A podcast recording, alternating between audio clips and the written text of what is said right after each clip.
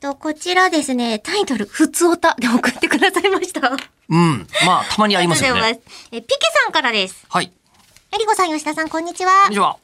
なんか、めちゃめちゃ普通のメールで、あれなんですけど、あれですか。お二人はご家族、えーお父さんとかが定年退職されるとき、お祝いとか贈り物ってどうされましたいや、もうすぐ父が定年退職なんですよね。はい。何がいいかしら。まあ、旅行には行くんですけどね。普通のメールだといただきました。ある。定年退職する父。うはい。え、吉田さんところは、ちっ自営業。てことは定年っていう考えは会社的にも ない。さっき会ってきた。え、日本にいらっしゃるんですか有楽町からすぐ隣町、銀座におります。そうなんだ。なんか前に、ええ。マレーシアかどこか、ああ、シンガポールとシンかガポール、ねマレーシアとかそうに、だあ行った時によく行ってる。で、今でも行ってる。じゃあそれはたまたま二人でシンガポールに行ったタイミングが一緒で出張先で会ったああ、それはあった。そういうことかあそれはありました。そういうこともありましたが、えーで、うちの親父は別に全然仕事を辞める気がないので、うんうん、ええ譲ったりとか今もうないの全然その気ないでしょうね。おー70もう5は超えたか。だけど、なんかあの日焼けしたゴルフ親父いるじゃないで すか。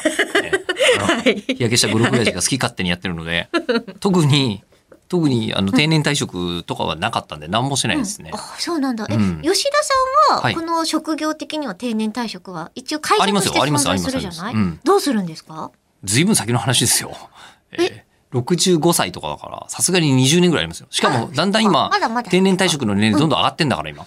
世の中的にもえ。それまでずっと喋り続けるんですかえーだって別に死ぬまで喋りますかって言われたら、だまあまあまあ多分確かに喋りながら死ぬでしょうけどでしょ、うんうだったらもう考えないですよね、そう定年退職後のことなんかえでもお、ねえりこさんの面白いお父さんはうちもだからそういう意味で 自由業なんで自由そうで すね、はい、定年え退職っていう扱いがなくて、えそれまでめちゃめちゃ硬い保険屋さんにいたんですよ。あそうだったっけそうなんそんでなす。話でありましたっけそこからあでもうちの親父も1年だけ保険やってて「いえーこんなことやってられるか」っつって言わ れたあれなんか硬すぎたんだ。似硬た感じかなすぎたんだ。うん、なんかあの非効率でうん。非効率でしょ仕方がないと思ってやめたらしいですよ。なるほうんそう、だからそこにもし勤めてたら、えきえっと会社を挙げてのなんかっていうのがうんあったんでしょうけど、その後もう自由人になっちゃって、うん、あ定年退職とか、あとあの、な還暦ああちゃんちゃんこ。のお祝いみたいなのとかも、うん全然しないまんま通り過ぎちゃったから、うん、え、どうしてあげたらいいんだろうっていうのは確かに。とりあえず今ので分かるのは自営業自由業の親を抱えていると基本的に、えー生きてるだけでもう十分ですって いうす。お祝いとかじゃないっていう感じですかね生き。てるだけでえー丸儲けでございます本当に元気でよかったですうちの親。はい、旅行行ってらっしゃい。